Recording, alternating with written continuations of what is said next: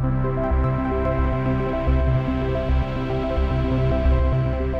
there, and welcome to Hugh. My name is Darren, and I hope today that God will encourage you and give you more understanding of what we're going to talk about today. And today we're going to talk about grace and works.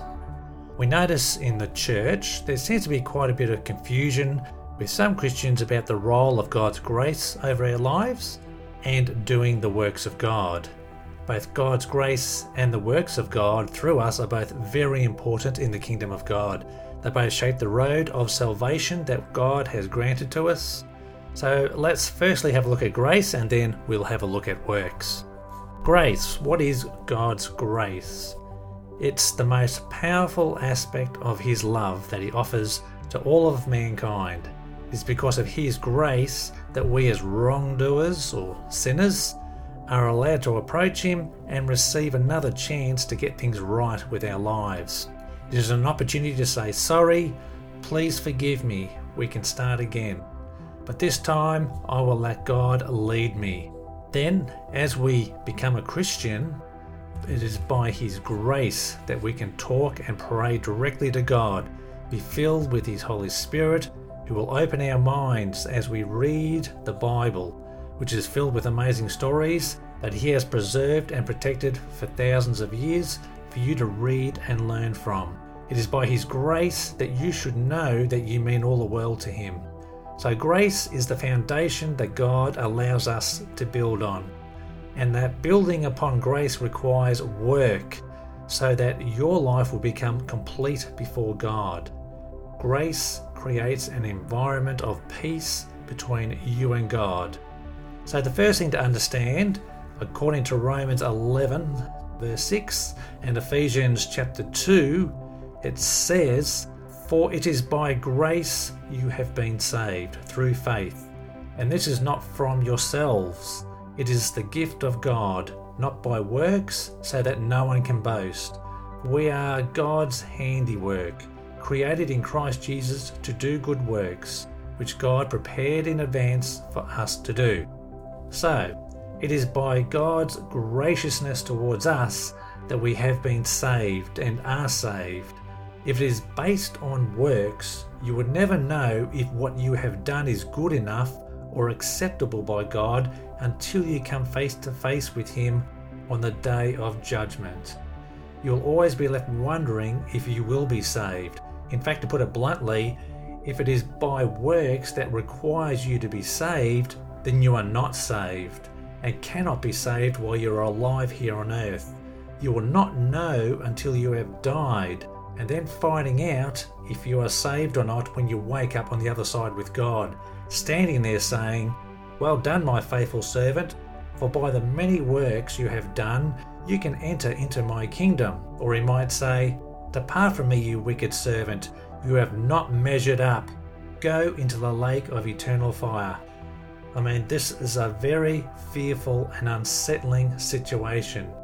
But thanks to God, that is not the case at all. Even common sense tells us that a system based on works is unworkable and unknowable. That means there will be no real peace in your heart, no real joy along the journey. There will not be anything solid or real for you to hold on to. What does God's grace mean for you? Let's read what Paul the apostle said in 2 Corinthians chapter 12. A thorn in the flesh was given to me, a messenger of Satan to buffet me, lest I be exalted above measure. Concerning this thing, I pleaded with the Lord three times that I might depart from me. And God said to me, My grace is sufficient for you. My strength is made perfect in your weakness. Therefore, most gladly, I would rather boast in my weakness, that the power of Christ may rest upon me. Therefore, I take pleasures in weaknesses, in reproaches, in needs, in persecutions, in distresses, for Christ's sake. For when I am weak, then I am strong. What is Paul saying here? Paul, a minister of God, has received a lot of revelations by the Holy Spirit and is sharing these revelations with the church at the time. God's hand on his life is very noticeable. A problem can come out of this, and God foresees this. The problem for Paul is pride, relying on his own strength and abilities and forgetting that it is God who leads, who reveals knowledge, who opens and closes doors in life. His view of himself will soon be above what it should be. So God, in his wisdom, sends a messenger of Satan to humble Paul. When Paul realized why he was suffering at the hands of the enemy, he did not get angry, or nor was he offended at God. He realized that through sufferings, trials, and difficult situations, it was God testing and teaching him lessons for his own good. And when these situations came Paul's way, it was God's grace that allowed him to learn through them. And secondly, Paul learned to rely on God's leading and not his own, because the leading of God was the strength to get him through. Allowing God's grace and strength to get you through allows the power of Jesus Christ to work in your life. As Paul says, Therefore, most gladly, I would rather boast in my weaknesses, that the power of Christ may rest upon me. So, God's grace allows you to grow in all circumstances that enter your day. God's grace allows you to learn, learn and grow without fear of losing your salvation. Grace allows you to correct your mistakes to learn from your mistakes. Grace gives you time to learn, and most importantly of all, allows God to work in your life one day at a time. So that means when things get difficult, hard to understand, or unpleasant, God's graciousness towards you allows you to learn under His leading, regardless of your mistakes and failings. But make sure you understand grace is not a ticket to do wrong, it is a ticket to do what is right and having God's forgiveness over your life. God's grace is the most rewarding and unmatched gift out of all these gifts He offers mankind. So let us look at works. So if we are saved by grace, where does works fit in? And what is works anyway? Well, to put it bluntly, works is work. God has done His part through Jesus Christ. Now we need to do our part our part for God, our part for each other, and that requires work. As I said before in Ephesians 2:10, for we are God's handiwork, created in Christ Jesus to do good works, which God prepared in advance for us to do. So now it is good works that we are to do, works that mature you, works that you are a blessing to others and helpful to others. In other words, it is works that involve loving your neighbour and God. Where do we find out about these good works? Good place to look is 2 Timothy chapter 3 verse 16 and 17. It says, "All scripture is God inspired and is useful for teaching, rebuking, correcting, and training in what is right, so that you, the servant of God, may be thoroughly equipped for every good work. With the Holy Spirit's guidance, the Bible will teach and show what work you need to do in your life.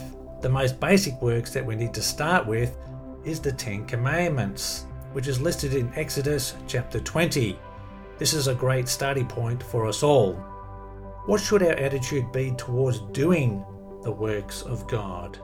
Colossians 3 says, Whatever you do, work at it with all your heart, as working for the Lord, not for human masters, since you know that you will receive an inheritance from the Lord as a reward.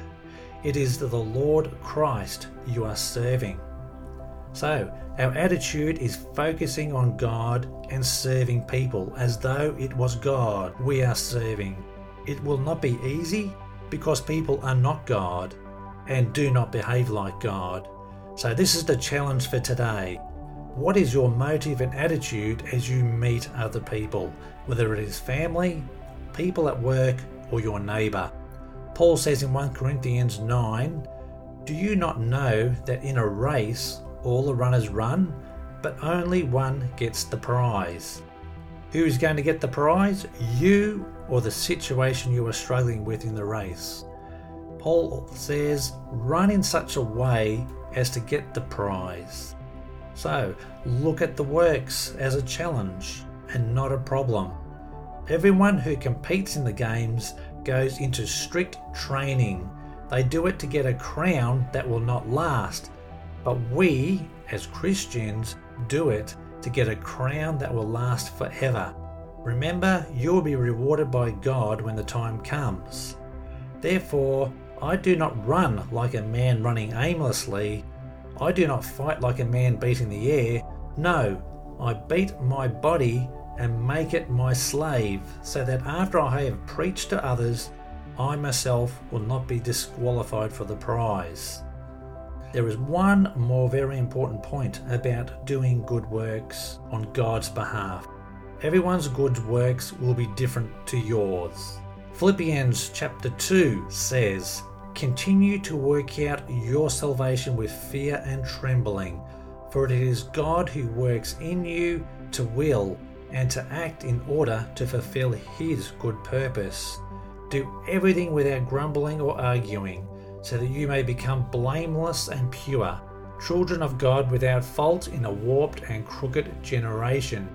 Then you will shine among them like stars in the sky as you hold firmly to the word of life.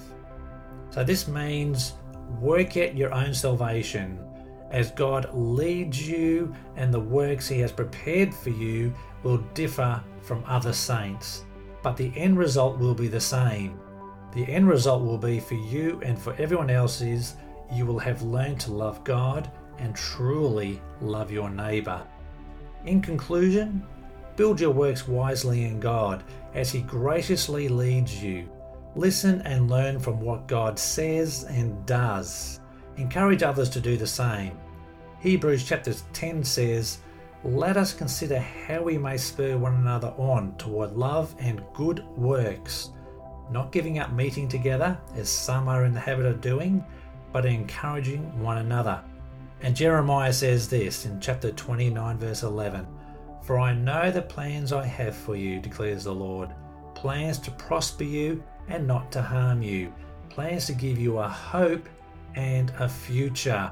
And God's plan to give you a hope in the future is through Him sending tests your way to test you, to help you to grow through His grace. And it is by His grace as you grow and mature, even though you may make mistakes, even though you may falter, it is by His grace He allows you to get back up on your feet and move on as you learn to do the good works that God has planned for you. I hope this word has encouraged you today. It certainly encourages me to focus on what I ought to be focusing on, and I just pray that God will bless your day. Thank you for listening, and I also like to thank the tattooed preacher for the music he has allowed me to use in the background. God bless. Have a great day. Bye.